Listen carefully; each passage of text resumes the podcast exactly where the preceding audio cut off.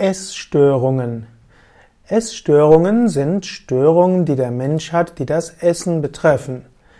Essstörungen heißt, dass man Störungen hat, die dazu führen, dass man ein gestörtes Verhältnis zum Essen hat. Es gibt verschiedene Formen von Essstörungen.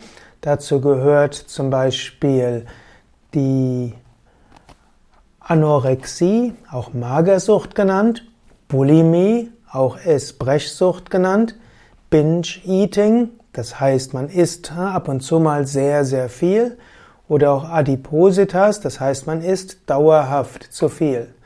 Man spricht heute noch von anderen Essstörungen, zum Beispiel Orthorexia nervosa, das heißt eine übermäßige Gier, immer gesund zu essen, also ständig nur zu überlegen, ist das Essen wirklich gesund?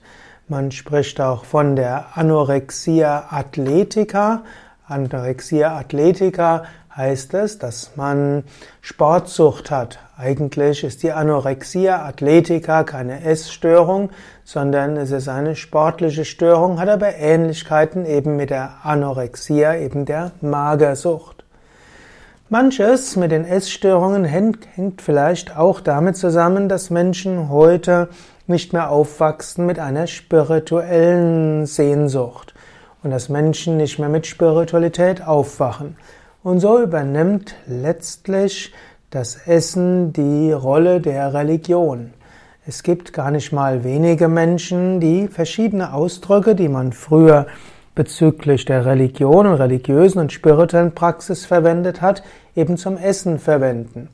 Zum Beispiel, man spricht von Versuchungen, man spricht von Prüfungen, man spricht von Sünde, man spricht von Askese und so weiter.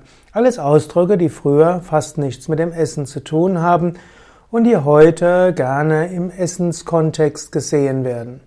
In diesem Sinne hm, kannst du also sagen, die Menschen beziehen auf das Essen letztlich eine, ja, einen Sinn, den sie früher in der Spiritualität gesehen haben und das führt dann eben vielleicht auch zu Essstörungen. Natürlich, die Psychologie, die Psychotherapie spricht noch von sehr viel mehr. Aber du kannst dir auch überlegen, wie ist deine Beziehung zum Essen? Ist deine Beziehung zum Essen eine Beziehung der Dankbarkeit und eine Beziehung letztlich der, des Genusses und der Gesundheit? Oder ist für dich Essen vielleicht mehr? Ist Essen für dich Emotions, ja, man kann sagen Modulation, das heißt, du isst dann, wenn du frustriert bist, wenn du nervös bist, wenn du ärgerlich bist, dann hast du vielleicht ein gestörtes Verhältnis zum Essen. Oder denkst du die ganze Zeit daran, was gesund ist und was nicht gesund ist, und dann hast du vielleicht auch ein gestörtes Essensverhältnis.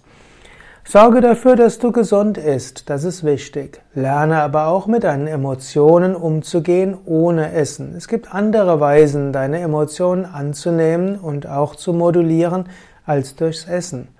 Und lerne dann eben auch hm, Sinn zu finden in anderen Kontexten. Und dann kann das Essen Essen bleiben und du kannst Sinn woanders finden.